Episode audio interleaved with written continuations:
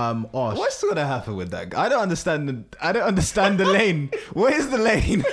Man, literally headbutted a car, and now I, he's I on still, a song. I still haven't watched with Steph London. Clip. I still haven't. I don't get the narrative. Like, why do we do that? Anyway.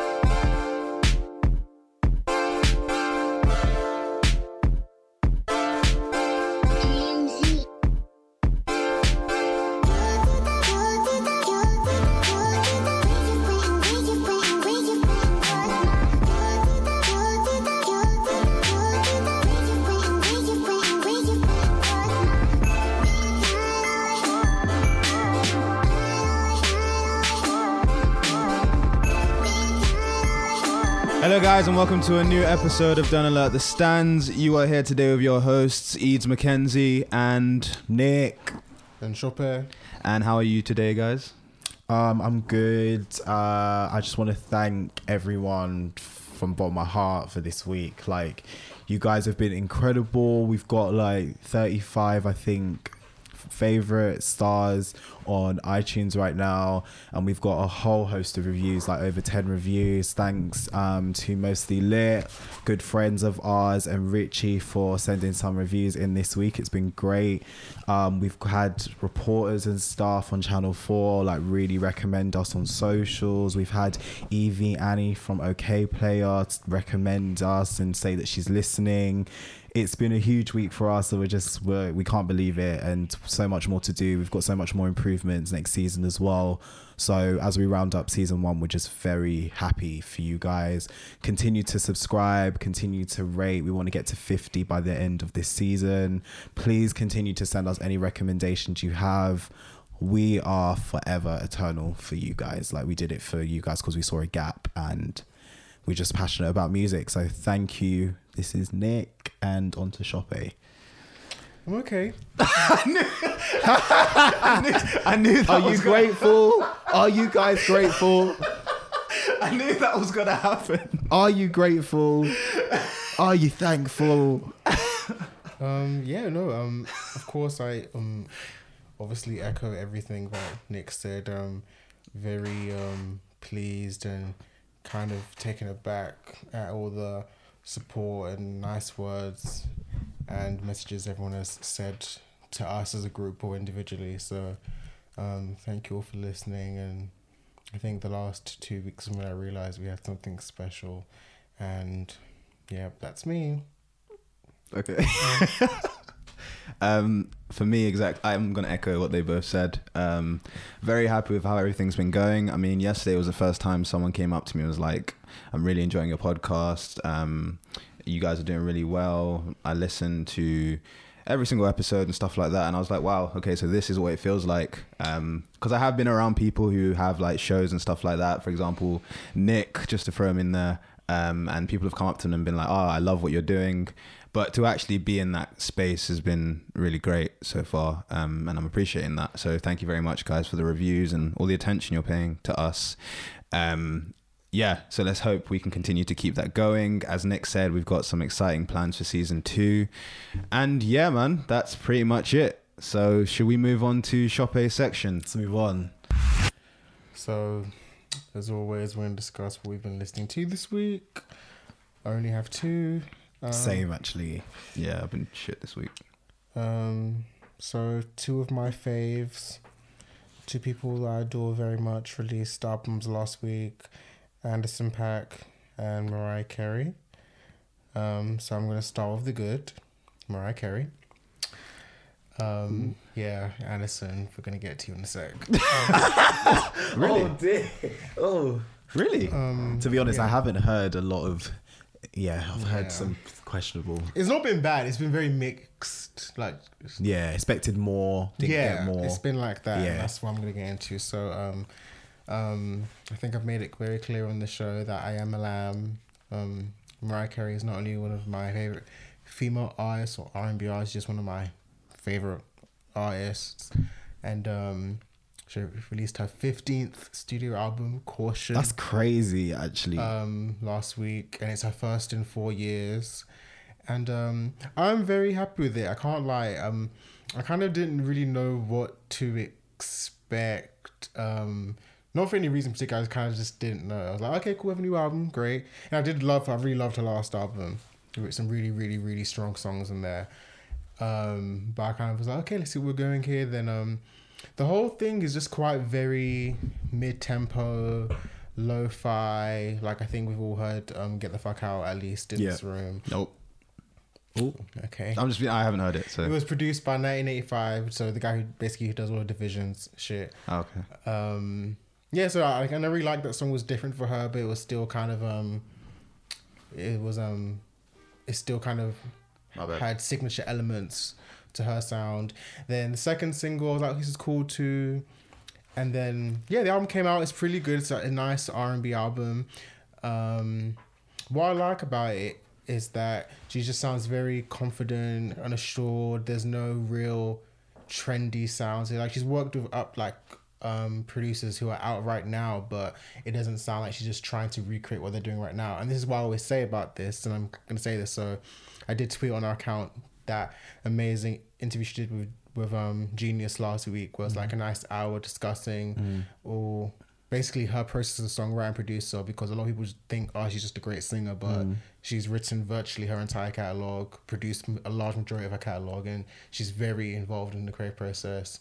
And what I like is that I think each song is produced by a different person, but it's still it's still a very cohesive unit body of work, and that is a testament to her being an important common thread. It's not just people are giving her tracks, she records them or writes over them and then just puts them on an album. It's clear that she's an integral part of the curation and the end result. She's very much involved. So she worked with Blood Orange on this album, nineteen eighty-five. Um, who else is on the album? Timbaland, um, Stereotypes. So some really great producers. The only thing that I have an issue with really is that it's only ten songs, and we already had four songs back before it came out, so I effectively got an E P by the time. It, so I only like, there's only six. Did she drop four singles before? She wrote, or was they were out like they're like they're like promo singles. Oh, okay, like, fair, uh, fair, like, fair. The song she puts out, which obviously in some ways is becoming the new single. Yeah, and just we just release songs out to kind of and um, see what's like yeah, the mood is. Yeah, and kind of um just kind of tease your fans into yeah you know buy the album. And I loved all the singles, so um. I just was disappointed that even though the other six songs are really good, yeah. it's like it's only ten songs. They're not new. And they're not, yeah. To you and yeah. to fans, yeah. Yeah, so the six other songs are really good. But um, yeah, so I'm pretty happy. I'm very happy with my girl, and it's quite personal, it's quite vulnerable. And um, in some ways, it's kind of like her most urgent sexually. Like she doesn't Ooh. really, she doesn't really, she has a few like um, steamy. steamy songs in the past, but it kind of, it kind of just feels, she's like, there's a lot of grown woman shit. Like I'm on my grown woman shit. Like, you know, she's been through a lot these oh, last Mariah. few years. Okay. Yeah. Okay. To be honest, I've heard similar things to you, like in terms of um reviews about it and stuff. The I, reviews have been great. Yeah. Like I haven't listened to it, but I've, I've heard that it's been, people were shocked in terms of how good it was and in terms of how cohesive it was as a set. And I, I read that um that vocally she did quite well as well, just because, you know, the the live things and, yeah. and stuff like that, which is great that she's still retaining her voice and knows how to look after it when it goes, you know, haywire yeah. a little bit. So that's great. I'll take and, a listen um, to it, to be honest. And even outside of the music, I think it's just this era has been a good era for her, like in terms of promotion. Um, it's actually going to sell pretty decently for twenty eighteen. Like, mm. I think she's going to sell like, what, fifty, sixty K. Mm-hmm. So like, because everyone's like, oh my God, Ariana or so-and-so, so more, but like... I just wrote a comment about that on the way and here. Someone, someone like, quoted that saying that by the time Mar- Mariah was Ariana's age, she already had... yeah, I saw that one. eighteen million albums, like ten number one singles, yeah. a diamond album. Without streaming it. Let's without, be real. Without streams. Yeah, we know which which vocalist has the fuller body... A, vo- a voice, let's, let's be real. Yeah. And who can actually enunciate as well. Even, no, let's not be even real. That in terms of, and this, I'm an Ariana fan, but even just talking from a numbers point in terms of success. Like, yeah, it's a different there's no, time, Why are you comparing yeah. a forty-eight-year-old woman to a twenty-four-year-old? Yeah. Like, yeah. You know, that's what we do nowadays, Shoppy. Like, Mariah's been out here for nearly thirty years in the game. Like, even if she did sell badly, like, let's be real. Matter. Look, look, who, look how many singers it inspired. Look, the lineage. Yeah. The lineage, you know? Like, even me, I'm not the biggest Mariah stan, like, in her discography, but I know what influence she has on the culture and what she's done for music. So let's yeah, let's be real. Her, got, she's one of the she's legends. One of the let's be real here. Like, technicalities, so, like, vocally, yeah, everything. She's like, been, come on now. She's been there, done that. Yeah. So like, in it, she's ran her course. Yeah. It's cool.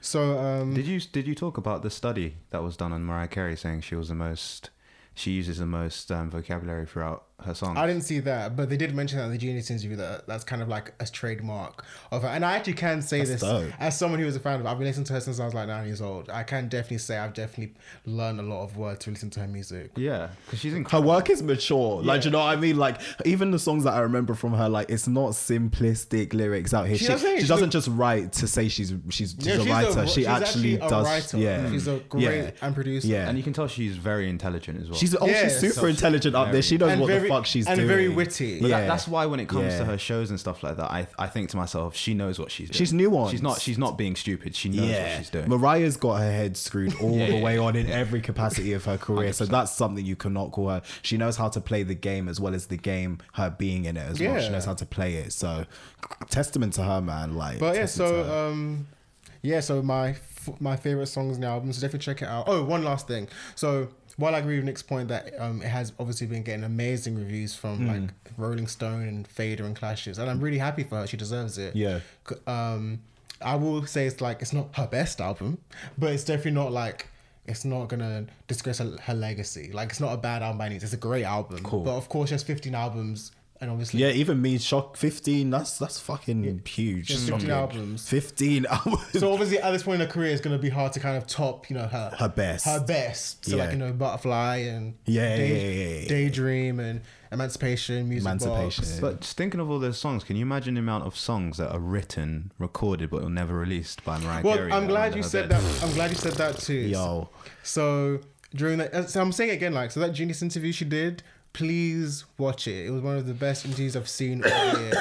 And it was the interview I always wanted her to have for a long time. Because I really don't think that, even though she is a legend, I just don't really feel like she's kind of done the kind of promo runs that kind of like position her as in like, oh, I've actually, you know. Yeah, because that whole I've... curation thing is like, I remember Beyonce did it on a, one of her documentaries and yeah, stuff, exactly. and that that made people shocked as well, and then make her see her in a different light going forward for Lemonade yeah. and all of that. So with Mariah but, doing this interview, yeah. it's the same and now thing. Janet too, like Janet's been getting all these Lifetime Achievement Awards yeah. and she's being yeah. treated. Like Mariah's kind of, I think before this, she's, she was kind of always been like, obviously we know she's obviously a legend, but she's always kind of gone about each era kind of like, you know, I am old, but I'm still out here relevant to the young generation. Yeah. Because one thing I would say compared to other legends, for our, she's not even of our generation, but like no. a lot of people our age, like fuck with her. Of course. And people even younger than us, like mm. fuck with her. Like she's done very well to maintain her visibility. Yeah. Even to those, I mean, the early two thousands, yeah. like she had monumental music videos, part tours, you know, yeah. people were tuned into M T V, like watching. She had a cultural relevance just when we were old enough to grasp it, so that she carried it through yep. to our teen years yeah, and exactly. older years. So, t- yeah, I agree with so, your point. And that scene from Rush Hour where the girl's singing Fantasy at the beginning is yeah. still yes, iconic. Yeah, well, even so. cultural, um, yeah. yeah, cultural moments and cultural currency as well. Yeah. So like, so I said, like I said, I've been a fan of her since I was um, nine years old. So by the time I got into her, she already had like sixteen years in the game. By yeah. the time I got to yeah. her, she'd already, she'd already been out here. So please watch that interview. And um, so I'm going to name my favorite songs from this album, but I'm also going to use this time to reference some of my favorite deep cuts, unreleased Here we go, the songs. Legend speaks. So um, from the album, my favorite songs are Caution, A No-No, Giving Me Life, which Blood Orange produced, great production on that, Stay Long, Love You, and One More Again. And in terms of just my general Lamness, Mariah love, please check out Subtle Invitation from the Charm Bracelet album, All My Life from Glitter, Breakdown from the Butterfly album, Looking In, which is one of her most personal songs about um being disillusioned with fame and her insecurities being a mixed race woman. Ooh. Um, because that's another thing we discussed on the interview, like, she used to be very, very, very insecure about being biracial because in some ways, people would argue she probably was one of the first big biracial stars. Mm. Like, either were black or white. I'm sure, obviously, mixed race people obviously weren't in the entertainment industry, but... To her level, to I get her it. level. I get it. In women. You mean. In And women especially. Yeah. Because yeah, yeah, yeah, yeah. when she first came out, if you look at a lot of her early interviews, they were like, what are you? What are you, Mariah? There, what, there is that discussion, actually, in certain pockets, like um, her racial identity and does she subscribe to this and that. That kind of, there is a discussion, not a big one, but I've seen it over the years. Yeah. And I'm glad she spoke about that on, on the interview. So it's just nice to hear. It's just nice to kind of hear it outside of the whole, we look at her like, oh, as a diva, she's funny and witty. But like, it's nice to see like her discuss her artistry, but also kind of see the human sides of her. Because a lot of her songs are just are just about, you know, love and relationship. She's written a, she's written on a quite a span of various topics over mm. these last thirty years. Definitely. And then yeah, my last last song from his um is a song called Do You Think Of Me. So this is on none of her albums, but it was for the Music Box album in nineteen ninety-three. It is one of the best songs she's ever made. It's a real oh, really? dark, brooding, slow jam. It was like very haunting, and she's even said, not in this interview in the past, but she said she wanted that to be on the album, but her label didn't allow her. But it's it's on YouTube. Check it out. Do You Think of Me? Amazing song. So that's Mariah. That's my Mariah love done. Limely forever. I'm scared for this one now. Anderson .Paak.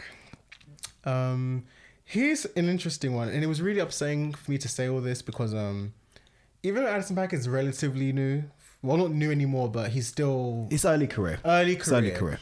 I say this, it might be a big statement, but I, I, he's actually already one of my favorite artists of all time. Like, I am a huge, huge Anderson .Paak fan. Like, twenty sixteen, I was his campaign manager. Everywhere I was going, everyone I was met, have you heard of, have you heard of Anderson .Paak? Malibu, best album of twenty sixteen. If you had Venice, if you had Yes Lord, if you had No Worries, I, Anderson .Paak was my life twenty sixteen.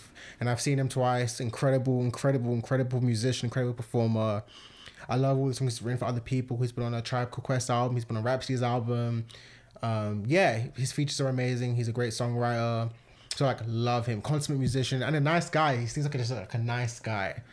Humble. A nice guy. I actually got to meet him randomly a few months ago when I went to see Questlove D J. He was just outside chilling. Oh, really? Yeah. Cool. He was just outside chilling, you know, with CeeLo Green, as you do. So, do you know what? Um, can I just sorry to interrupt to segue, but like this, when you meet these artists, like I met Daniel Kaluuya the other day, Waterloo Station. Like they're just so chill. Like half of them are just so calm. Like mm. you know, you could approach them so approachable. I told him how much I liked his work and all of that. It's just like you, the you know, story like that. Just, just to add on so to that, cool. I remember when I used to work in Apple, and um, everyone was kind of like in a corner, like staring at this one person, and it was Seal. So I went, I was the person that was serving him. Like I went over and I was like talking to I'm him, dead. And he's really like he's a really cool guy, but he was he just really fucking hated Siri.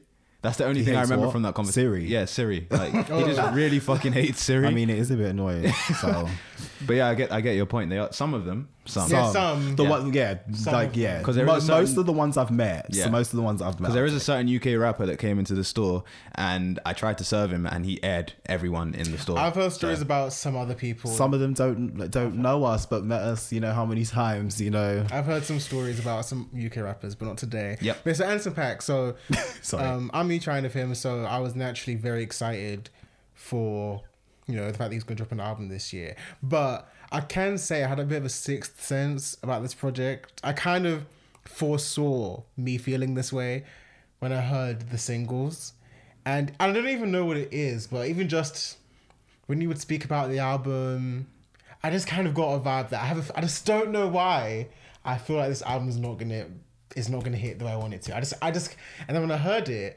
I was like, oh, so I was right. And I've spent the last week with it because literally I've listened to is Mariah and Anderson .Paak. And it's just, it's just very uneven. Um, there's just like, it's not a bad album per se, like in terms of individual songs, none of things are really bad, but a lot of them are quite lackluster, which is just kind of surprising because I kind of feel like what his knack is, he has a great way of just releasing and recording songs that just stick like grits, as Americans would say. Like, they just really stick with you. Like, they really leave a lasting impression on you. And he has a way of making sure they're in a cohesive album. So, like, the formatting. Whereas, so this album is fourteen songs. There's only about six songs which I can say, like, I really, really fuck with. And even those ones, I'm like, these are really good, but I'm just a bit, like... It's just a bit underwhelming. The production isn't as strong. And it kind of just feels like um he didn't have like a vision. Mm. It just kind of felt like I've had this song here, I had this beat here, and then I just put them together. Mm, dear. And then also I do think that it's worth saying this is his first album officially signed as under Doctor Dre. So there is a part of me that wants to say that it kind of is showing in the output. It is slightly more commercial, slightly more watered down. So even the song Kendrick Lamar, when I heard they were doing a song together, I'm like, oh great, finally. Like, I know they've worked together in the past on um, Compton and Black Panther soundtrack, but this was like their own song. And then I heard it, I was like, is this it? Is this it? Like, it's not even a, it's a good song, but like, is this it? And mm. it's fucking like, is this it? Like, even Kendrick just sound, his verse just sounded phoned in. It probably like, was, considering his schedule. Mm. And it's just like, is this it? And then like, it just didn't captivate me. It just didn't knock the way the other projects did. And it just really hurt me to say that, because I just never thought I'd say that about him. Mm. And I, I, know, I get it. I put on, I think we will put him on, on a pedestal because mm. like I said, those last two projects, especially Malibu, like, not only was it the best album of that year to me, it's one of the best albums I've heard in like the last Crit- like, It was five critically years. acclaimed. It was a great, fantastic It was critically acclaimed. album. And I just think that well, throughout his projects, it's just always, regardless of who the producer is or whoever he's working with, like you always just get a sense that he's in the driving seat. And it kind of just felt like his personal voice, his personal perspective just kind of got lost. I just didn't feel like I was listening to an Anderson .Paak album. These, okay. were, these were great hip-hop songs, great soul songs. And like, yeah, he, he comes with bars, he, his voice is sounding great, but it just kind of just didn't feel like it was him. How does he chart? He's never been that kind of guy. Do you think this could be a push from the label to make him more palatable? Well, this is his audiences? first album. This is this will be his first album under a label. Man. Yeah, so that would explain it then, in a way. Well, that's the thing. In, in some years, in some ways I would say yes, and some I would say no, because... um. So he was signed during the Malibu era, and he was getting, yeah he, he got getting, picked up. He was there. Getting some pretty big looks even then, anyway. Not in terms of like sales mm. or charting, but like he was on Ellen DeGeneres, like festival mm. circuit, festival circuits. Like yeah, he no, he was everywhere. Like he was embedded. Was. His stamp, his like his arrival was there. He's like. already like made a great name for himself as a touring musician. Like, oh yeah, he's been everywhere. Yeah, he could do Coachella, everywhere. everything. Okay, he's been everywhere mm. in the last year and a half as a performer. Mm. Um. So I do think that's part part partly the issue, but this this album probably will sell more because obviously there's more money being put into this product, because obviously Malibu, Malibu was just him. Mm, yeah. So obviously he has Doctor Dre's money now. So yeah. It probably will be um it probably will sell more than the other two. Probably will chart better, but musically I just because mm. Tints, for example, is a song mm-mm, that I imagine was mm-mm. a massive push from a label. Um, I, I heard it as a radio kind of song. It is a radio song. Yeah. So well, I don't even say it's radio for him. Radio yeah. friendly for him. For him. Yeah, in his universe. Like, in general, it's not really. It's very catchy. Mm. Very, very catchy. But it's just kind of... Mm. It reminds me, this this kind of mood reminds me of how I felt about, not to a, a, as much of an extent, but how I felt about Gold Link's second album, because I was a big fan of his, like twenty fourteen. Basic mixtape or, or no, no, no, the album. What At What Cost? Yeah, At What Cost. I loved his album. No, I just it just reminds me of the mood. Like I loved it I for loved like I loved it for the the features on it. I loved Pray Every Day. Like I, there was there was a lot of good records on it, but it just didn't give me what the first album gave me in terms of production, like the expansion of the production, the places he went. It was still quite expansive in terms of if you're a casual listener and just mm. heard his project. But for Gold Link, from what he'd done on his first mixtape to the album, to everything, and to the second album, it just didn't... Wait, wait, wait. I swear, of course, this is his only album. On the other two projects, mixtapes. That's what Not mixtapes. The first one's a mixtape. The second one is either an E P or an album. It's like oh, I they were both the one tapes. with um uh Polarized on it. That's the first project. I think it is an album. I think no, it is an album. I d- but I don't think it was like pushed or anything like that. It was just kind of this is what I've got. But um, let me know. Check it out if um, you're you're searching. But um, whatever project that was, the one before At What Cost was and, the one. And after, that and after yes, yeah, that and one. And God Complex was the God second. Complex was the first. That was the second, well, mixtape, that's what... Mix, yeah, yeah, yeah. I think that's a mixtape as well. Yeah, that's definitely not an album, yeah. but like the... Um, At What Cost, I thought was a great album. Yeah, but it just, it, it it kind of, it. I have parallels of what you're saying, like it just didn't feel exactly, to me, what the other two projects were in terms of Gold, Gold Link as being like truly reckless with the production and just going all all out with it and truly creative, but... It oh, was that's a good, the one with um Kokomo... That's a banger. Huge song. That's a banger. What, this second album? Yeah, at what cost? Yeah, that's like I'm not saying it was a bad album, album, but I'm just saying production wise, yeah, what yeah. I heard from the the past projects to that project, it was definitely more safer. Not bad. Okay. It was still good. Still about an eight for me out of ten. Mm. But um, in terms of the other projects, they just slapped. Yeah, From yeah, first yeah. listen, I was just like, this is Goldling. Mm. He's he's arrived, dashing the paint all over the place. Yeah, that kind of production. It's kind of the same thing, but and that's a perfect word. This album it does feel very safe. Like controlled, homed yeah. in a bit more. Yeah, yeah, yeah. And it just kind of, not to sound cliche, but it just kind of lacks, it just kind of, it kind of feels kind of soulless in some way. That's kind of Ooh. a harsh word, but it kind of does feel a bit soulless. Whereas with Malibu, even Venice, which even sonically isn't necessarily like really a soulful yeah. jazzy project. It was quite, it was very um, sporadic genre-wise. There was loads of different genres on that. But even that felt like, very rich. I kind of like felt mm. like, hey, this is mm. like I said. I kind of got the sense of Anderson .Paak, whereas I kind of feel like mm. I we lo- I lost him. I was like, yes, you're the one rapping, you wrote the songs, but I just kind of feel like the essence of you is is something's is, missing, is lacking yeah. in this album. And then I read all the reviews, and I can say it was quite surprising to see that everyone kind of agreed with me. Like, everyone no, has that. No one is slating the album. Like, no one has said it's a bad album, mm. but I think the. The consensus from other journalists, um, music listeners, even all my co-workers at work, we love Anderson .Paak. We all, all of us would be like, mm. yeah, he didn't, he didn't, he didn't really come through. But there are, of course, there are some songs I really love. So my favorite songs are Head Low, which reminds me for some reason of Miguel's um, deal from Wild Heart. I don't know why I get mm. that vibe. Um, Smile slash Petty, Anywhere. Snoop Dogg killed his feature on that. Um, Trippy, love Snoop and Sweet Chick. B J the Chicago Kid killed his feature on that. Oh, B J, uh, his B J's voice is B J's just he's incredible. Amazing. So those are my favorite songs. So yeah, that's me. Um, but saying that, I do feel like a lot of these songs I feel like would we will probably will bang live. Okay. So Anderson .Paak, you will be seeing me at your next London show. In the so crowd. He's still gonna get the coins. yeah. Still gonna get the coins. Like no, like it's all good. No, he's still a talent, he, incredible yeah. talent. Still an incredible talent. So I just hope, you know, with the next project, you know, just go back to basics. Cause I think one guy was like, "Oh, you want to Malibu Part Two?" Like, no, I don't. I don't want that. I don't want that. I, obviously, I just want you no to make a want, good. I want you to make a good album. You can say it's a bad album without wanting the part. Yeah. Like, why do people just think so simply? Like, it was, like, oh it wasn't God. that. And I'm like, I liked Venice too. I liked Yes Lord yeah. too. That's not Malibu. Yeah. But um, oh I don't know. Like, I just wanted a good album because mm. he did. Say, he did say it's gonna be more hip hop. It's gonna be harder. And yeah. and that is that. It was um achieved quite well on certain tracks. Yeah. But then others, I was like, oh, what are you, what are you doing here? Yeah. Like there's a song they called Six Summers, which is kind of, if I'm gonna be honest, it's quite a stupid song. Like you kind of talk about a fake Trump love child, but then you guys kind of go into a diatribe about politics and why we need to get him out of the White House. It's just kind of like, what is this? So that's my listens. Anderson .Paak, Mariah Carey. Mm, cool.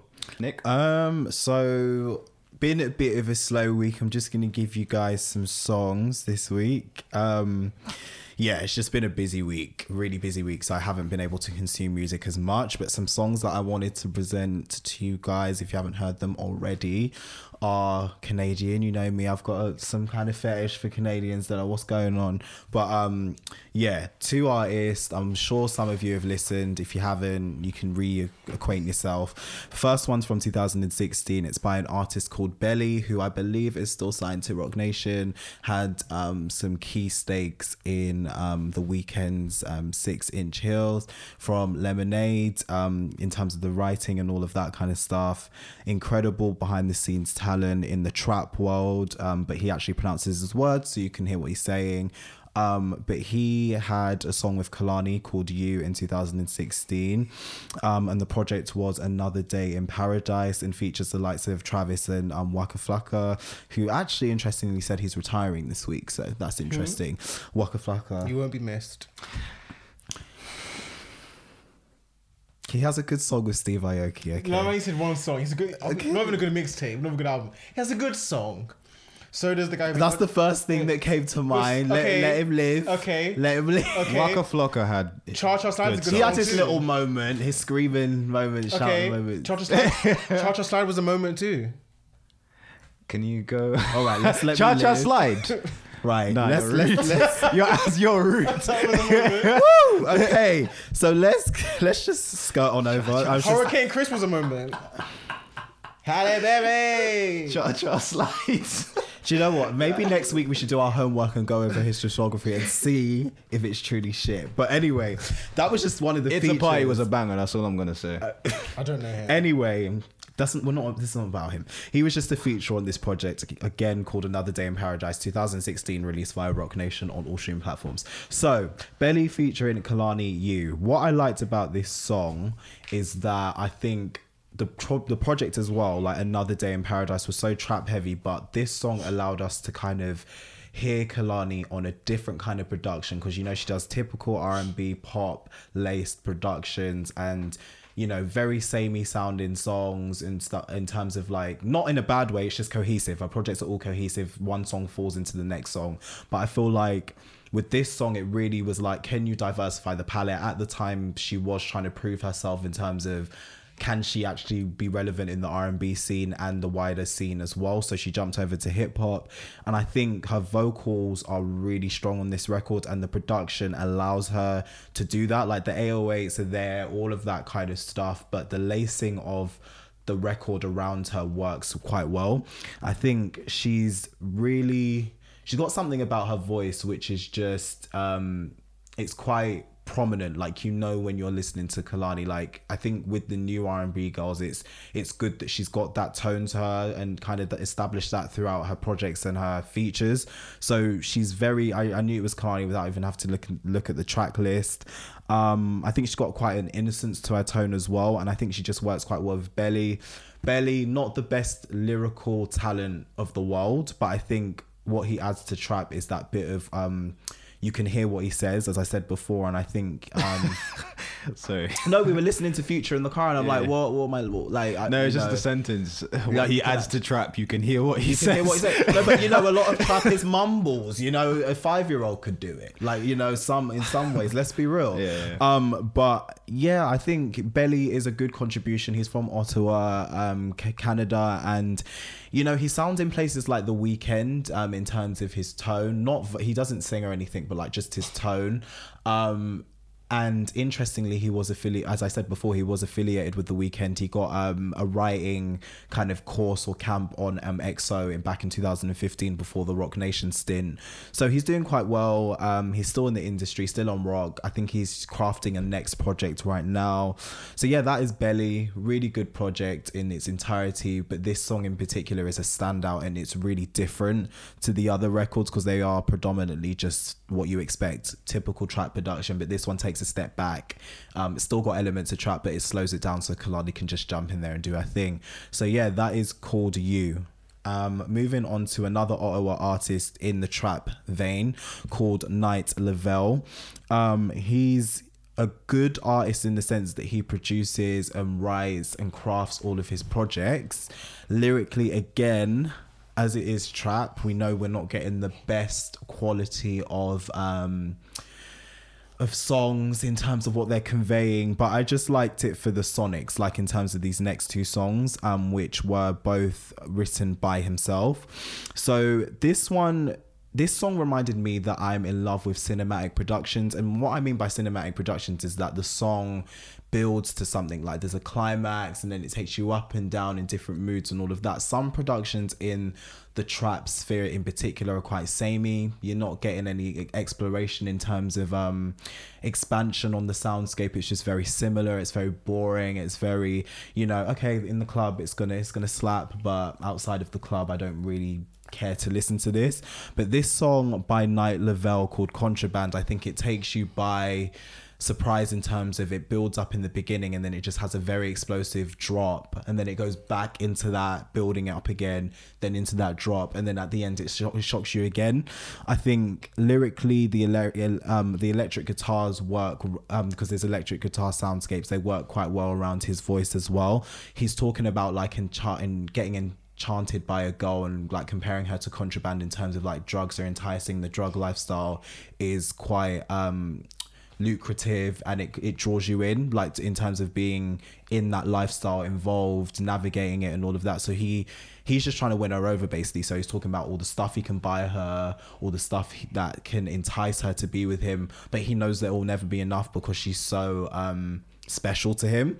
But I think the production works quite well around that because it tells that story. So as you get into that punchy chorus, it's like he's telling her, no, I need you, I want you, all of that kind of stuff. And his dark tone works well. It's kind of like, it's weird because the production works in that cinematic sense. And then the way his dark tone comes in, it's almost like, it's going to sound so weird, but like Beauty and the Beast, like his tone is kind of like the beast of it. But then the production is like the beauty taking him towards trying to convey his love and passion and lust for this girl. So that is Contraband, um, produced by Blank Body, who is quite electronic with his production scapes, and you can hear that in this song as well. And then the next song um, is...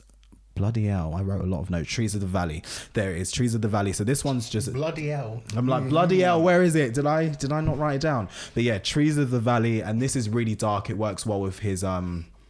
his voice, like completely dark, completely wilderness based. Um, he has like a kind of theme of talking about the woods and earth and fire and all that kind of shit. But um, he, there's cricket sounds in this song as well, which works well with the theme too. And I think this song is just very flexy. He's flexing, talking about what he's got, talking about how he's better than this person, that person, and all of that on the song. Um, but I just like it for the production. Night Lovell, very production heavy artist, like his two projects, um Trees of the Valley and the song that Contraband falls into, the name escapes me, I will find it for you guys, but um it will be in the bio, the description of the episode. But um yeah, that if you're listening, if you're trying to get a person that is production heavy and takes trap and takes it to different places with electronic, with um conventional hip-hop beats as well, then listen to Night Lovell, because he's got a really interesting discography in terms of production. Like, you don't have to necessarily listen to the lyrics to get into the mood of the song or get into the mood of the project as a whole. So that is my two suggestions. The artists in question are Lovell and uh, Night Lovell, sorry, and Belly. And as I said, everything will be in the description. That is me. Been a slow week. I'll have projects for you next week. Eden. Cool. So I have... Oh, I thought that was me. Yeah, sorry. My phone down. So used to people opening the door, I thought someone was in it. Like, bloody hell. Um, so I have three projects. Um, one of them isn't really talking about the project; it's about my difficulty of getting into the artist. But um, the first one, I'm gonna go back to my YouTube singers again, because you guys know I have like a whole backlist of artists I've been following for a while, who are now just for some reason popping up again with like projects and new songs and stuff like that. So I'm gonna start with an artist called Ginette Claudette. So she's from New York. Um, have you heard of her, Shoppe? Oh, you have? Say the name again. Um, Ginette Claudette. Oh, okay. Yeah. Cool. Um, so she released a new song called Love Me Back. It's an R and B kind of like um, sultry love, heartbroken song. It's really beautiful. Um, and she's an amazing artist. I think she's really, really good. Uh, a song that I would recommend to you guys is a song she released, I can't remember the year, but it was it was around the twenty ten slash twenty twelve era, I believe. It might have been earlier. It's called Love uh, Love Me, Touch Me. Um, and she's she's kind of underground still. She has twenty-two K subscribers on um, YouTube at the moment. I remember she used to upload quite frequently before. Um, she is signed to Manhattan Records um, and has released three independent projects. So she is constantly making music, um, and she is an amazing artist. So if you guys want to check that out, let me know what you think. Um, again, this is just like a backlog of all these YouTube artists. I'm just going through them and looking at who's actually doing things and who's actually just disappeared completely. Um, but yeah, so that's Ginette Claudette. I'm just going to rush through these quickly. The next one is a guy called Jack Flash. Have any of you guys heard of him before? I have. You have? Yeah. So he's from Huddersfield, um, and he makes...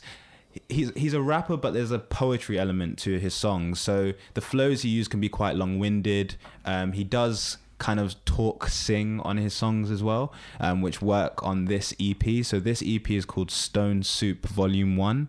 Um, it has songs on there called um, Control. Uh, what else is on there? One second. So there's Control, Intimate Strangers. Those are my two f- um, favorites. There's Mayflies as well, and um, There No More. So those those songs are um, very soothing. They're very comfortable, um, poetic rap songs. Um, Let Me Know What You Think. There's another song on he's he's made called um, Vertigo, which is one of my favorites. I love the guitar on that. And I don't actually think he makes music anymore. I think he's gone back to, he's changed his name, and he's he's kind of gone to a completely new medium. So yeah. Check out his music, he's really good. And the last one is kind of a conundrum for me. So it's an artist called Francis and the Lights. You guys know who that is? Mm-hmm. Okay, so you might like his song um Shoppe, May I Have This Dance. So it features Chance the Rapper mm. on the remix. Um very like love, like it's a song that I imagine loads of people get married to as well. Yeah. It's a very very beautiful sorry okay um it's a very very beautiful song. um I wish we were filming, so exactly that would have been a really good reaction. And um Friends as well. So Friends features Bon Iver and um, Kanye Ooh. West, um and he makes old R and B slash um pop music. But the difficulty I've been having with him lately is I've heard these two songs and I've heard a few more of his songs, but when I go to projects they're not cohesive for me. I hate artists like that. It's really it's annoying. So annoying because I, I want to appreciate a project. You want a full can, start yeah, to end. I yeah. want to just put it on and just listen to a whole project by him, just his voice, just listen to that. Mm. But I have to keep inserting him into like my roster of artists that I'm Make listening to throughout the day. And, Ex- yeah, yeah, exactly. Like, and it's just like it's really annoying. Um, but check those two songs out. Let me know what you think, or let us know what you think at mm-hmm. That's Pod on Twitter and Instagram. D A T S P O D. And yeah, those are my two listens. Um, on to Nick's section next. Let's go. I'm just going to do some quick coverage from across the pond and the U K, just so we've covered it, because I think it's important to some yeah. extent.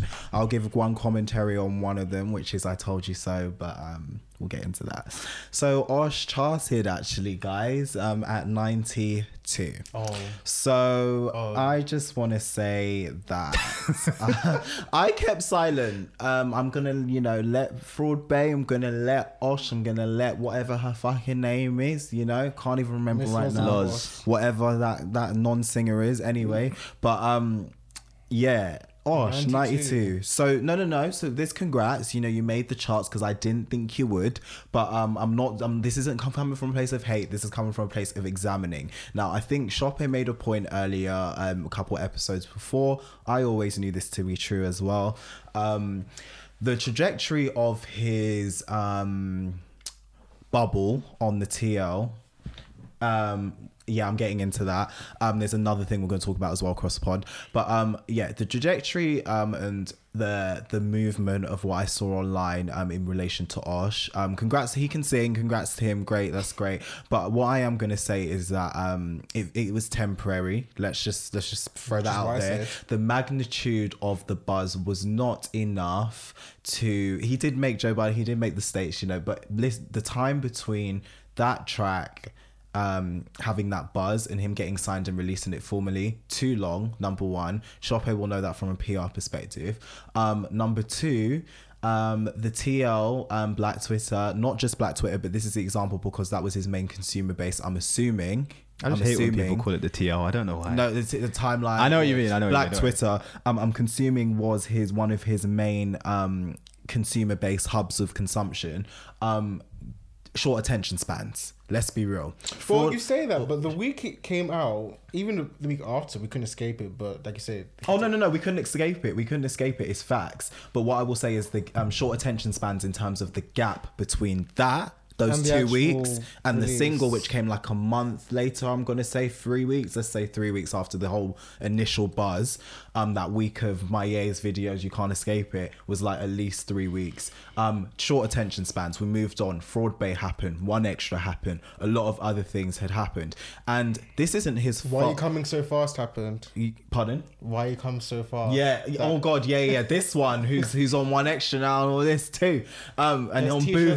Boohoo. Yeah. Boohoo. co-model now too. Exclusive ventures. Anyway, club um, appearances. Do like now. Um, Osh. What's gonna happen with that? I don't understand. The, I don't understand the lane. Where is the lane? Man, literally headbutted a car, and now I, he's I on still, a song. I still haven't watched with Steph London. I still haven't. I don't get the narrative. Like, why do we just? Anyway, like, I said this before. Go on. Our culture, U K culture, could be so embarrassing sometimes. Mm. Yeah, I mean, even Elijah came in and said he only knew about Charlie Slough from yeah, like from embarrassing mediums. Yeah, yeah, exactly. That's what I'm Michael. saying, and this was to you before. Like, yes, the U S have a lot of joke artists, a lot of stupid artists, but it balances out. But it balances out, whereas the ones, the joke artists we have that do pop off here are the only ones that seem to pop off here. Yeah, that's what I'm saying. So if we had, like, you know, for every Osh or every Fraud Bay, we had, like, you know, someone like Kadeem doing well or Aaron Taylor doing yeah. well, then fine. Yeah. But it's just those guys that are yeah. doing well. To- um, also, I just wanted to pick up um, from what Shopee said as well. I just think that... Um, Yeah, back to the original point. I think the attention span, if the label were going to sign him, it had to be released within a week. Let's be realistic. Get him in the studio, get the masters, get it out within a week to really capitalise. He did make it to ninety-two, which is an accomplishment for how long it took, for how long it took in the gap process. But um, I'm, I'm just going to say, I told you so. I knew it wasn't going to get top ten. I knew it wasn't going to get number one. I knew it wasn't going to get top forty. So this is just not an I told you so, but just a learning lesson for everyone. Um, do, do I think he's doing P R right now, moves quite well? Do your thing. Like, I think there's this... He's no, even that's... Out gonna, here. No, even that even hasn't been that strong, really. If I'm surprised that, like... Even, like... I did an audit on the song just for bands to see who's actually covered it. Not many pe- places covered it. Mm. Not many. And he hasn't, like, he did the Wingstop thing like two days ago, but yeah, I saw the. He Wingstop hasn't really done thing. that much um, promo for mm. this, which is kind of surprising. I thought they kind of go steam ahead, but they yeah. haven't. But I think they obviously thought that Black Twitter was going to sell the song, and they were wrong. Mm. It was just it was a that messy campaign. Deal is going to come to an end shorter than he thought. Quicker. Well, apparently he was signed for two hundred fifty thousand. That's what well, I heard. You get the bag. You so, know. But yeah, let's move on to the U S. Um, we were going to talk about this in more depth, but I'm just going to cover it briefly, just because we have had actually suggestions from it. So we have a lot to say for the country arena right now. Um, in America, in terms of diversity, um, there's been two black country singers, Jimmy Allen and Kane Brown, which made history by charting at number one. So we're just going to say a quick congrats. Um, congrats. And um, yeah, congrats. Because no one else wanted to jump in, but congrats. I don't, um, yeah, okay. Yeah. Yeah. Country is amazing. Um, we said this a few episodes ago. I love country music. Um, it's great to hear that there's black people succeeding in country music. Mm, and I hope it opens the field further afield. Yeah, Shop Page, have anything to say about that? It's just nice to see this. It's just not Darius Rucker anymore. He was like the only one. Oh yeah. For many years. I think he's the lead singer of a group called Hootie and the Blowfish. Now you have friends. So they, they need to trigger up. everyone and make a black empowerment song. Link up. Oh mad. Link up. Do it. Oh, I want to see black horses. Black country lives matter. With chains around much. their necks. Just like when Beyonce performed at the country I was just thinking and all the white that. people were so mad and were just staring at her like wanting they to need get, to do it. Wanting to get their fire, their fire pitchforks, pitchforks, and get the K K K hats on. Mm-hmm. It'll be jokes if all the new um like up and coming rappers, you know, the ones with the colourful dreads and stuff. They mm. go into like the country arena now. Like they move towards that, that scene. That would be hilarious. More, that would be fucking hilarious. Like cowboy hats with like snapback things well, at the front. Yeah, no. Just yeah. like blues and jazz music, country was one of our. Th- we created that too. We created everything. Yeah. Anyway, Nick, continue. Right, let's move to the actual news agenda. Um, we've got a lot to talk about. We've got a lot of one-liners which will probably come from this. So let's get into it. The T V pilot for XXXTentacion is in production. They are looking for actors, and Lil Wayne's actually filming a video of a double doppelganger for him for that single, so he's getting a lot of promo in what from the, the fuck grave. Is that? He's getting a lot of promo from the grave. Um, Wait, so is he actually? He is. I just saw a the, doppelganger. I saw, yeah, literally. There's pictures on Twitter. Oh, um, so yes, uh, based. Isn't that disrespectful? Is it that deep? I don't know.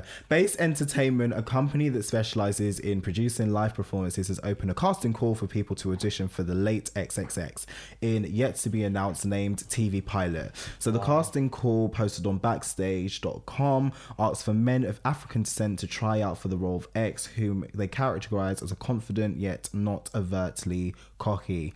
Interesting. Interesting. They also want actors to be between five feet four inches and five feet eight inches. It's set to debut... Um, it should be shot, sorry, in L A from next year, January to February. Um, what do we think about him Hold getting on. a T V pilot? Five foot four, five foot four to five foot eight. So ranging from that to that. Um, okay. So he was short. So. Um, What do we think about this? triple X getting this much coverage, triple X being out here on things like features with Little Wayne. Well, we all knew the feature, but like being filmed, Double Gangers, and the T V pilot, um, the main topic of discussion. What do we think about that? Who wants to take the floor? I will fuck triple X. Okay, Shoppy, you? I'm tired. Next. Okay, I just don't see why he has this prolific... kind of actually I do see it I do see why, because the media love to hype up um the hysteria of a bad guy. They love a bad guy. We've we've loved the bad guy, you know, Tupac aesthetic. I'm not comparing them to Bobby anyway, Brown, but I'm saying Bobby Brown, Chris Brown, you know, they love Justin it. Bieber, they love to be it. Fair. And they love it when it's ethnic, because it fits the stereotypes they have of us, which we'll get into later. mm. But um yeah, I just think triple X, interesting, you know, the recordings are still released and he's still getting gigs. He's still getting, he's essentially still, still getting gigs. Still, what do you mean? Still getting gigs, Lil Wayne, you know. In oh, I thought you meant like singing gigs, like performances no, no, at no, festivals. G- gigs, oh, gigs, expansive gigs on well, T V. Well, you've you know? heard the saying, you're worth dead more than mm, you're alive. Like, yeah. It's facts. It's like, a fact. I think Michael Jackson owns like...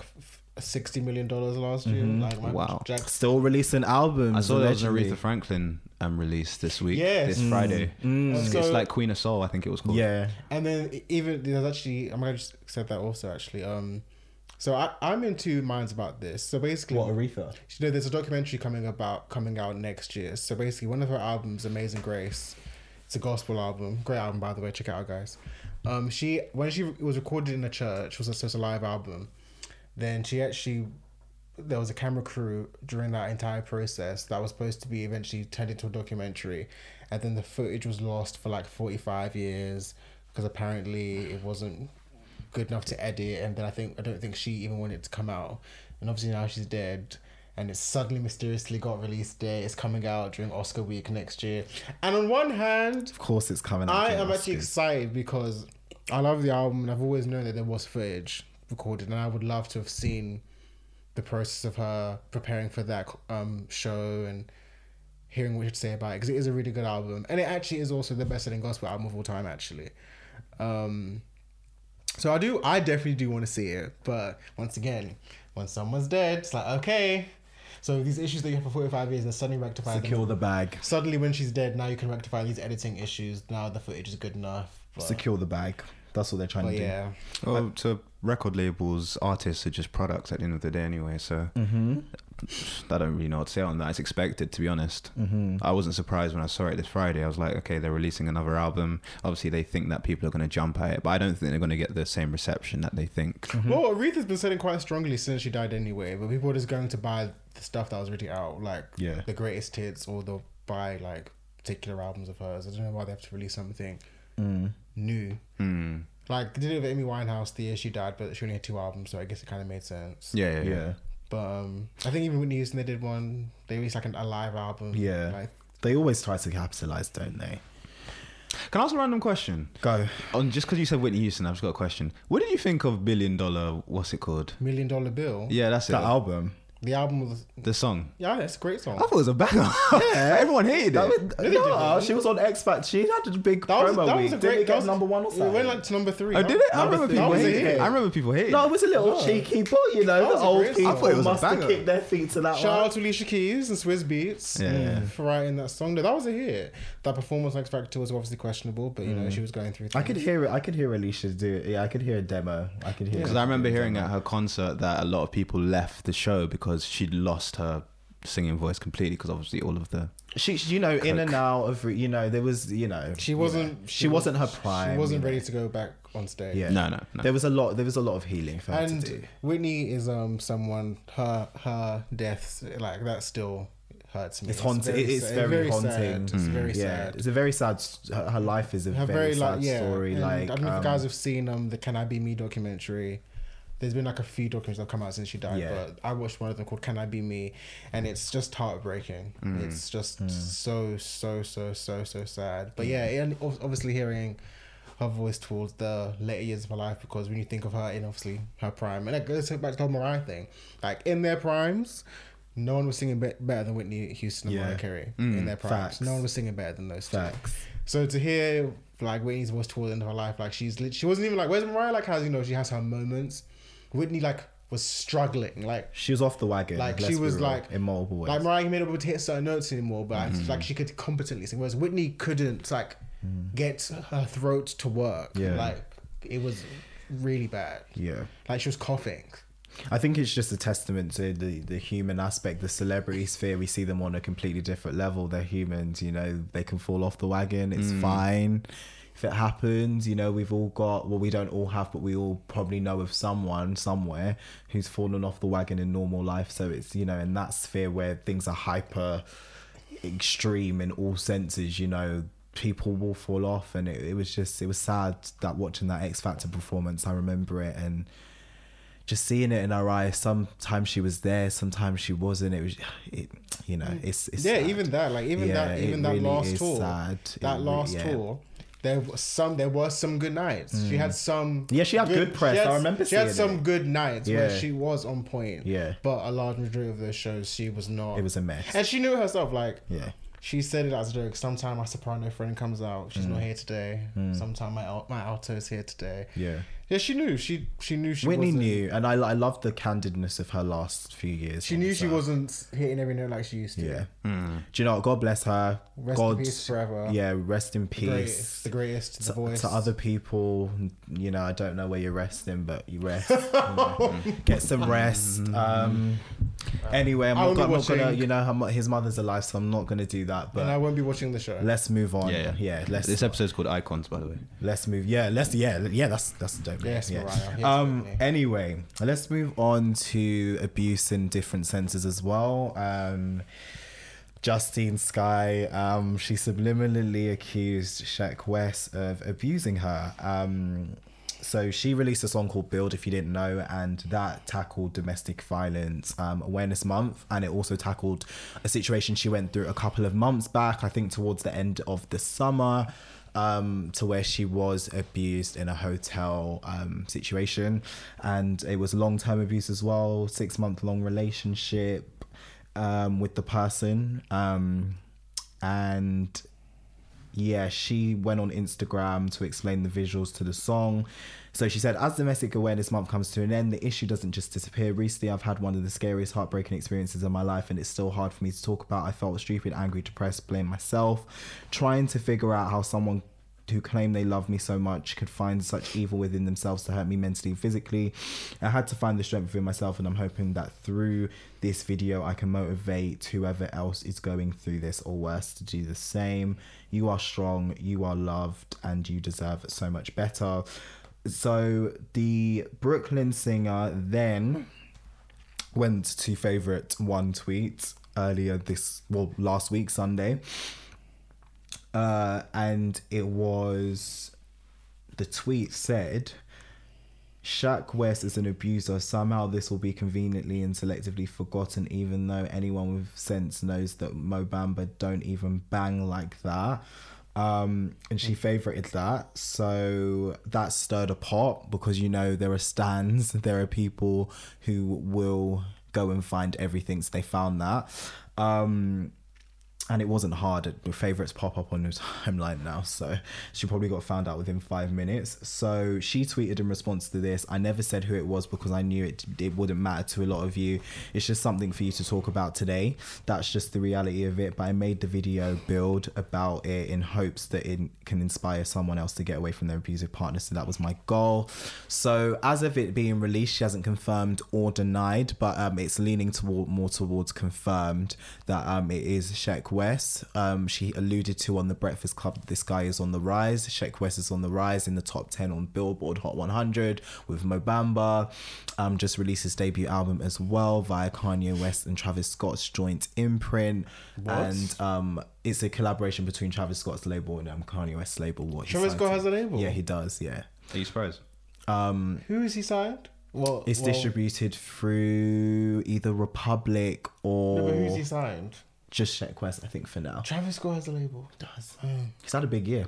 Anyway, um, okay. So in terms of abuse and this whole thing, um, what do you guys think? I'm going to say allegedly, just because, you know, legal reasons. It hasn't been, there's no trial, no activeness. So allegedly, right, for Sheck West's team, if you ever listen to this, allegedly. Right, Kanye um, West, allegedly. I wish um, Justine the best peace, restorative healing. That's me. Mm-hmm. Um, I guess with me, I'm I'm annoyed more at the fact that this is the most I've heard people speak about Justine Skye. Um, she's a very talented singer, makes a lot of great music, mm. and um, I'm annoyed that this is the kind of way that the general public could be introduced to her. Because although we're saying alleged and stuff like that, there is still going to be that stigma about, oh, what if she's lying and stuff like that, and she will have to live with that for the rest of her career. So I am a bit upset that that was her she's introduction. Lost her friends from yeah it. Exactly, and it's They've a shame away. It's a shame because we do, and people are going to get upset by this, we do worship abusers in the music industry, not just the in music life. industry, yeah, throughout clout, life. Clout chasers, exactly. Clout and chasers. Someone even made a point. I don't think it was a popular tweet, but someone tweeted um, that um, this is going to help propel his career. Like Sheck West is going to become much probably going to get this. His number one that he was going to get anyway, but yep. He's probably going to get it quicker. And part of that will be through cancel culture. People are going to try and say, we'll cancel him for this and we'll cancel him for that. And unfortunately, that's going to make his name more popular. Mm-hmm. He's going to get way more interactions and impressions on his um, social media. Facts. And that's because of the era we're in. So unfortunately, I feel terrible for Justine Skye and th- what she's going through, how she's grieving and stuff like that. Um, but equally, this is a much bigger discussion on how we handle abuse on social media, how we handle abuse when women decide to speak up. Mm. And to be honest, I don't feel like The Breakfast Club is the best place to talk about something like oh, this. Oh, no. That isn't blaming um, Justine Skye's team. It's more so um, putting a uh, kind of label on The Breakfast Club and what it should be used for. Mm. The two hosts on there, you know who the two two hosts are. So Charlemagne, okay, let's. I think he's referring to two. Though. Yeah, I'm referring to two because I only saw them two really interact. Angela was kind of interrupted most of the time from what I saw. Did you watch the interview? I watched part of it. Yeah, I watched it. I watched it. Yeah. So I don't feel like they were particularly sensitive to what she was saying, and yeah. I just feel like when it comes to abuse, even this is slightly off tangent and outside of music, Zoe Kravitz, when she was talking about Lily Allen and Ooh, that, that whole situation. Fuck Lily Allen forever. Yep. Um, actually, it's not, it's not outside because obviously one. Lily Allen makes music. Culture but vulture number one. That that whole situation, we just need to listen to people when they talk about abuse and stuff. So yeah, it's a shame that she had to go on this platform. Mm. Hopefully she's able to continue her career and continue making great music. Build was amazing. Mm. I did like Build. Um, with Justine, um, I've followed her from the start. Um, I think it's she's she reminds me of like someone I could be friends with, if that makes sense, just because she's our age. It's very relatable. Like she's going through trials and errors in terms of music. That's like me and my writing all the time. Mm. So it's really interesting to get that perspective from her, like just to see her grow as an artist. And yeah. I think she has made some missteps. You know, the debut album wasn't great. Let's just talk about that. But um, she's she's working, she's working, she's working hard. And she, every time she comes to an interview about the project, she knows that she's like messed up the last one and she, she, she evolves. So I love that self-critique.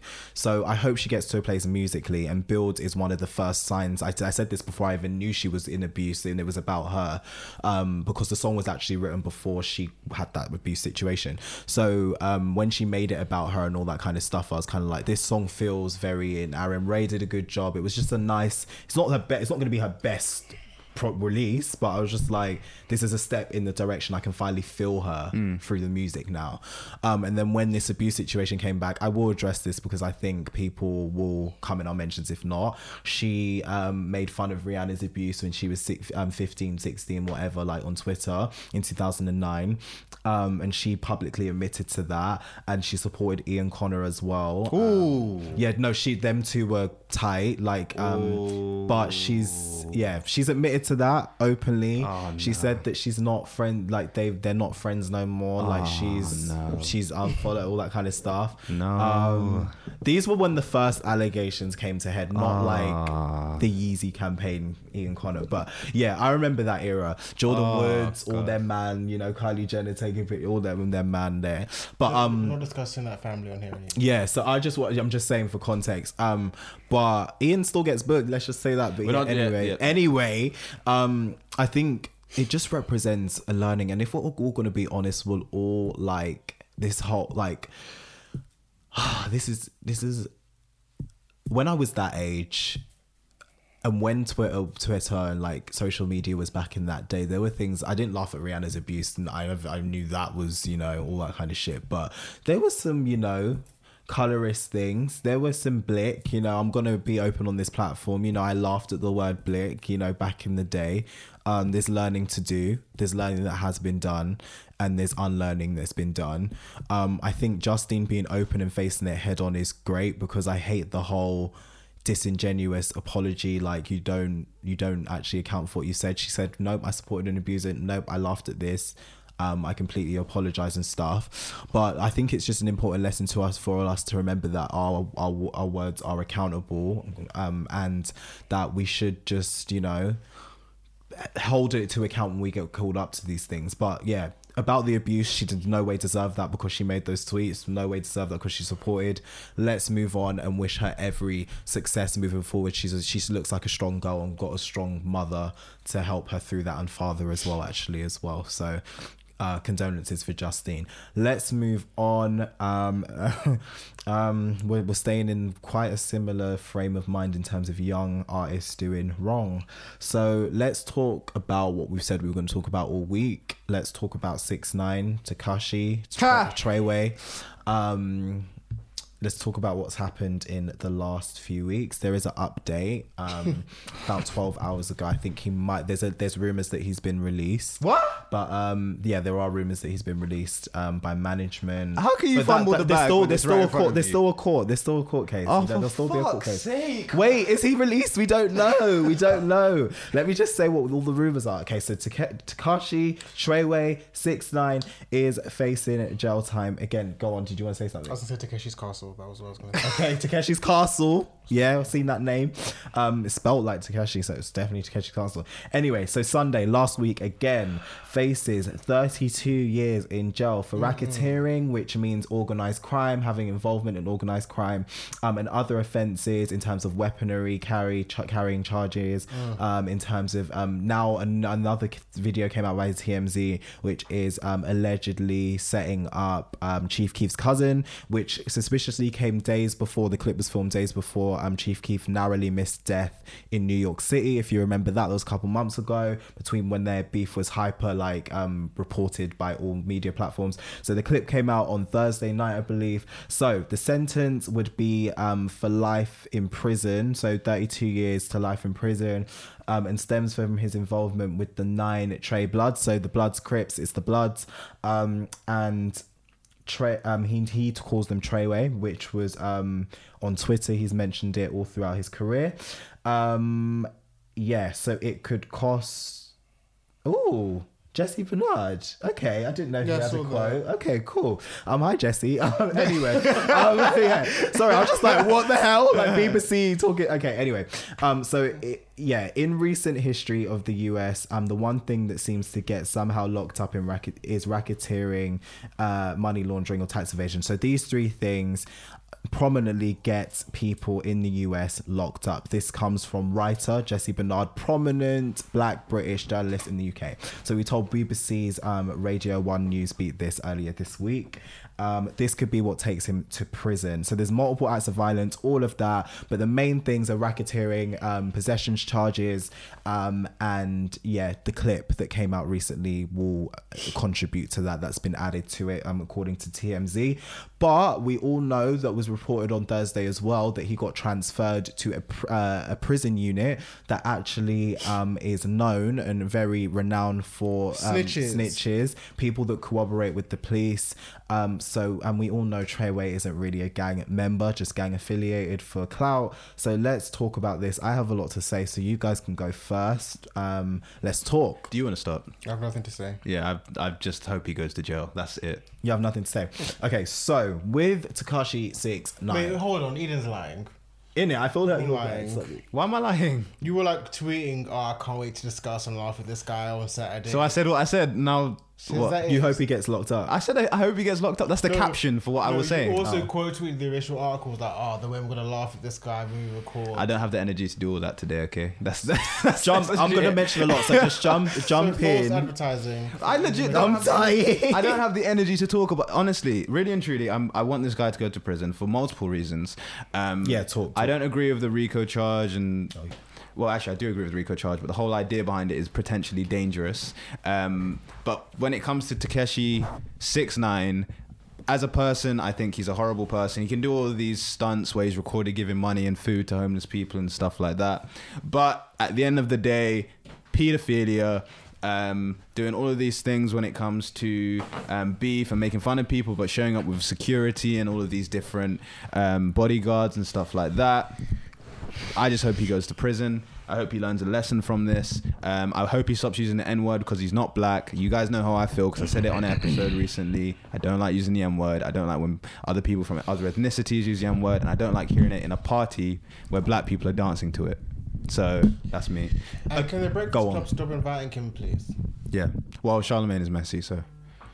To be honest, it's hip hop culture in its entirety because I've seen other platforms as well. What I will but say he seems is to always go on their show because he got the highest views for them, so obviously they're going to book him again. Anyway, what I will say, what say about Tekashi six nine, Takeshi's Castle, all the other Treyway, whatever, is that. Um, Daniel Hernandez, I believe your real name is Daniel Hernandez. Stop caricaturing black culture, number one, or what you perceive to be black culture, number one, when you can rabbit in and out of that because of your race, your tone, and your non-affiliation with blackness, um, in just in um, structural terms. Number two, stop using the N-word like Eden said, because you're not black. I don't care if you're Hispanic, you're not not you're not an Afro-Latina, so fuck out of here with that shit, Hernandez. Um, number three. What I will say is that if he does get out on these charges, these are very similar because I did my research to Bobby Schmurder's claims and he's still in prison facing his, he faced his eight years. Yes, it might be a reduced sentence if he gets out in twenty twenty, but he still faced some time in jail, still had to face them. And I do want you to get beat up, Daniel Hernandez. I will say that. So go to jail. Um, number three, number four, what I want to say is that Um, I just feel like if he does get out on these charges, because I believe Bobby was offered um, similar kind of things to talk to the police and stuff like that. I think that I think that the, there was an interesting comment in my mentions where someone said the police did this because he's gonna he was gonna die anyway because he apparently was snitching on um the was it the Bloods or the Crips, my bad. He's affiliated with the Bloods. The Bloods, sorry, yeah, the Bloods. Um, prior, but to his um arrest, so they they believe that the police saved him from death. Um, I don't know what I feel about these claims, but what I do feel like well, is that there'll sense, be because if he is snitching now, apparently. Surely when he gets out, there's going to be guys after him. Yeah, anyway. And even just for going to that facility, we'll probably get him something. And then obviously his recent video shoot mm. with um, Kanye West. And, and Nicki Minaj and Nicki was a Minaj, shootout. And they were... shootout there. Yeah. So I don't feel like... Of course, if he gets out, it's stupid because, you know, mm. you know law and just um, law enforcement are ridiculous. But mm. I don't think, like, it's the end of this saga. I feel like there's going to be more... Death or prison. Yeah. Anyway, I feel like... there's a rate there'll be a racial element to it if he gets out as well, just because I feel like one There was a similar point in the article by OK Player about six six nine, The Boy Who Cried Clout is called. Oh. Um, and that, that was an um, that was an read. amazing read. It got a lot of interaction. It got the interaction it deserved because it was amazing. And the headline itself was yeah, great. thoroughly thoroughly um, researched.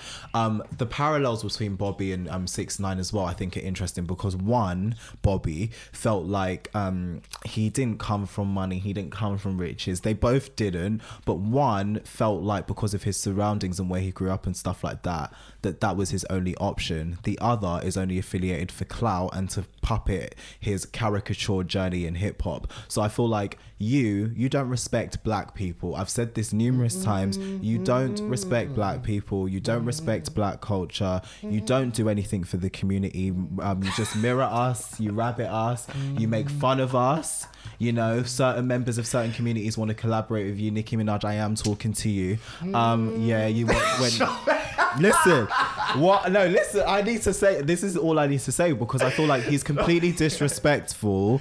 I'm not endorsing gang culture, but what I am not endorsing is someone who's a caricature either.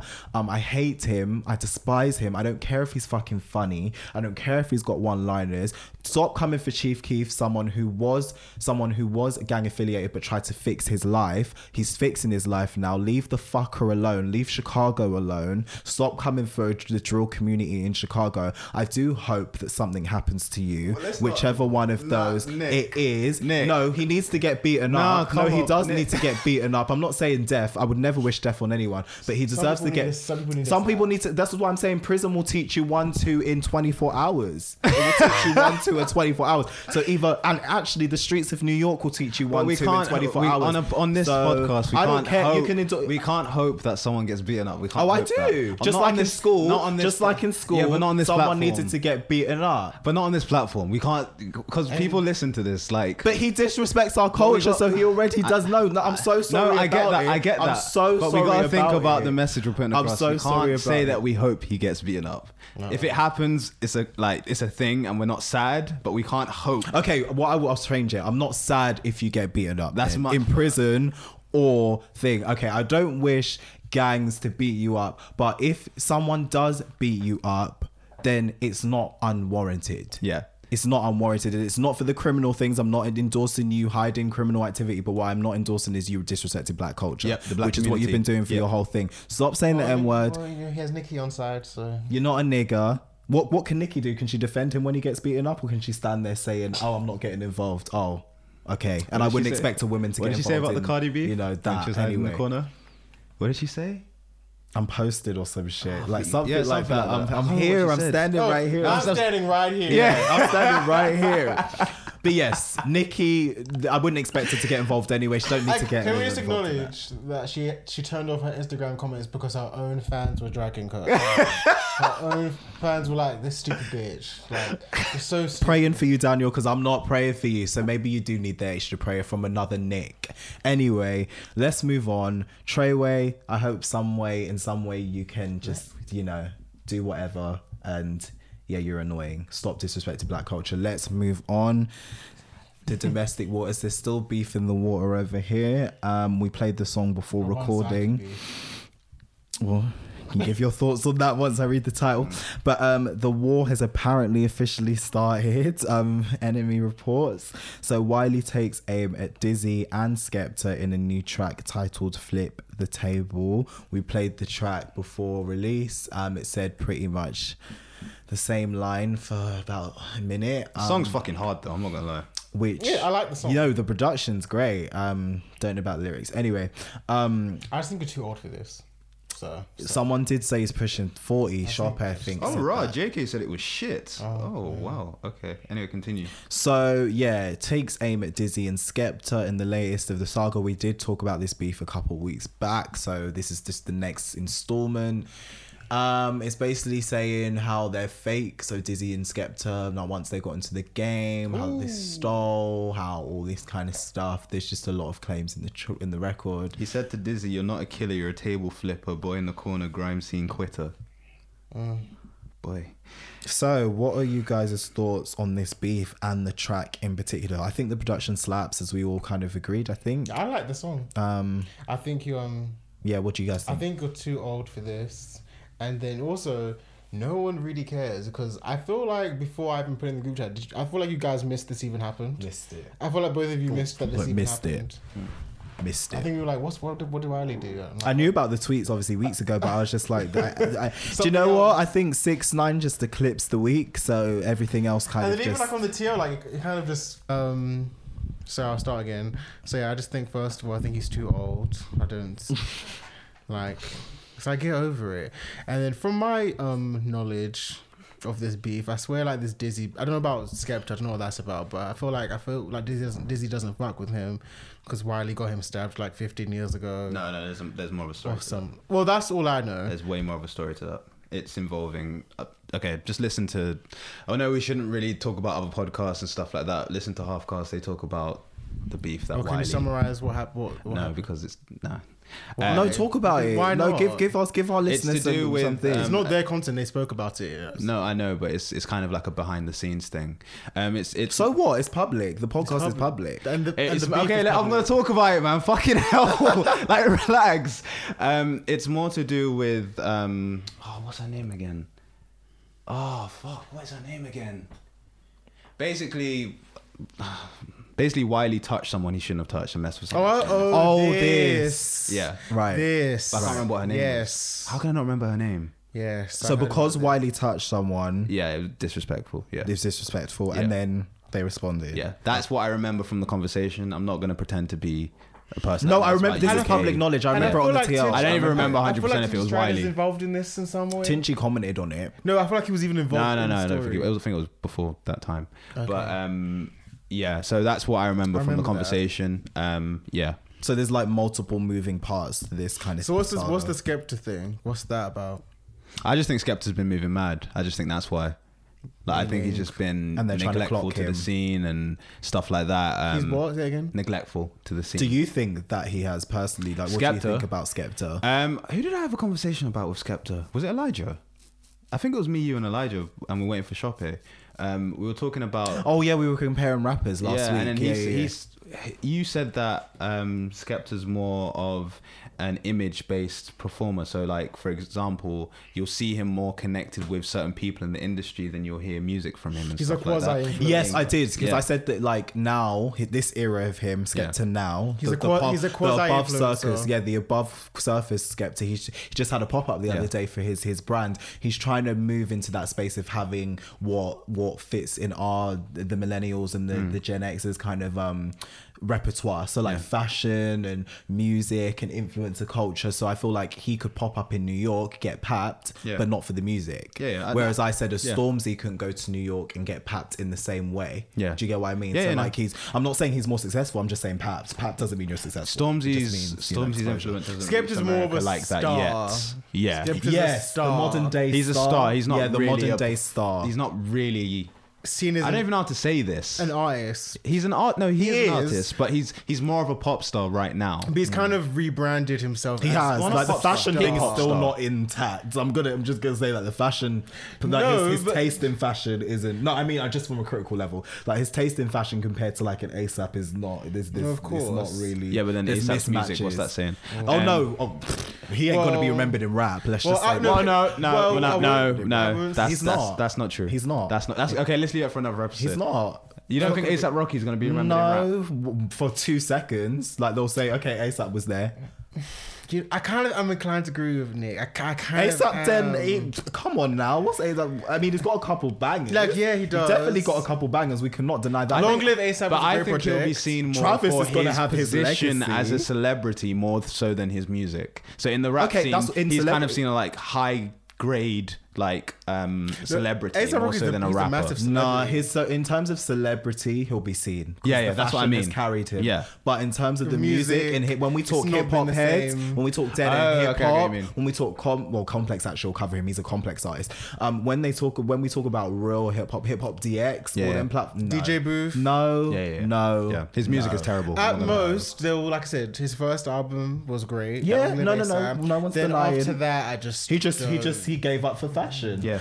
But I will say that on his current album that no one cared about, the one that came in this went, year. I did see him at Wireless. Oh my god, like, he released four this year. It came, it came, That's that, scary. That, he released this that year. That album yeah, came yeah. and went in like five hours. Yeah, it wasn't good. Because there was the Skepta song was, was good though. It was the same. It was the same day Pusha um came for Drake. Yeah, it was the yeah that eclipse. So that it just came. But I will say, guys, check out Buckshots on the album. That's a fucking banger. That's a great song. Okay.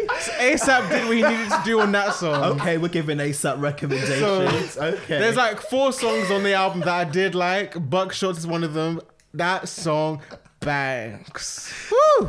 I wish you saw the passion in Sharpay's face when he that said that. He's like nodding his head and everything. I prefer ASAP Ferg. Let's just say oh, that. Um, but is that was that the end of the new section, or do we have anything else to add? So, what were we talking about? I actually got oh, Wiley oh the Skepta. Wiley. We were going into oh, that yeah. beef, so we were talking about how Skepta's more. Yeah, why is Skepta? Of a, um, why is yeah. he, why is he a target for Wiley? Yeah, but then we just said yeah. You, I asked your opinions on Skepta. You said you think he's more of a yeah. like what I said. No, I get that, but why is Wiley upset about that? Why like why are you coming? I think he feels like these. Fake, like there's been a lot of discussion about Skepta being fake. Once he got on, he kind like the whole forgetting grime and just egotistical kind of thing. Whether I, I don't know if that's to be fact. I think, pardon, I, I don't know if that. Yeah, I don't know whether that's to be fact or not. You know, it's debatable for some people. Um, I do, I do think he moves around more with ASAP's lot now. Right, I'm gonna read an article from The Independent. Is that bad? Don't know. So anyway, Eden. This is in regards to the video that um, Wiley posted whilst he was in his car. Like, oh yeah, come, this like is what that. we initially addressed. Yeah. So he said in the article, it says the Godfather of Grime, who appeared to be in Cyprus in the video, went so far to accuse Skepta and his brother Jamie, both founding members of Grime Collective B B K, of stealing from Meridian Crew member Big H before shouting, "Bro, your big head, your big H is D J." Remember that. One second.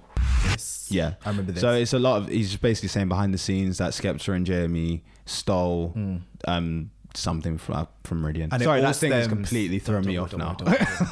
And it all stems from B B K. Okay, yeah. Now we get it because they've all started in the same place, kind of thing. Mm. And it, it's just, it's kind of like, you know, when Chance the Rapper and Vic, Vic Mensa had like that kind of thing, like, yeah, because they started in the same collective. So yeah, so it's about money. It's yep. about, it's always about money, isn't it? That's what it sounds like. Mm. If anyone else knows what it's about, feel free to send us a message on DatsPod on Twitter and Instagram. All right, so we received a message from um, someone who listens to the podcast, which actually made my week. Um, same here. Same with Nick and Shoppe.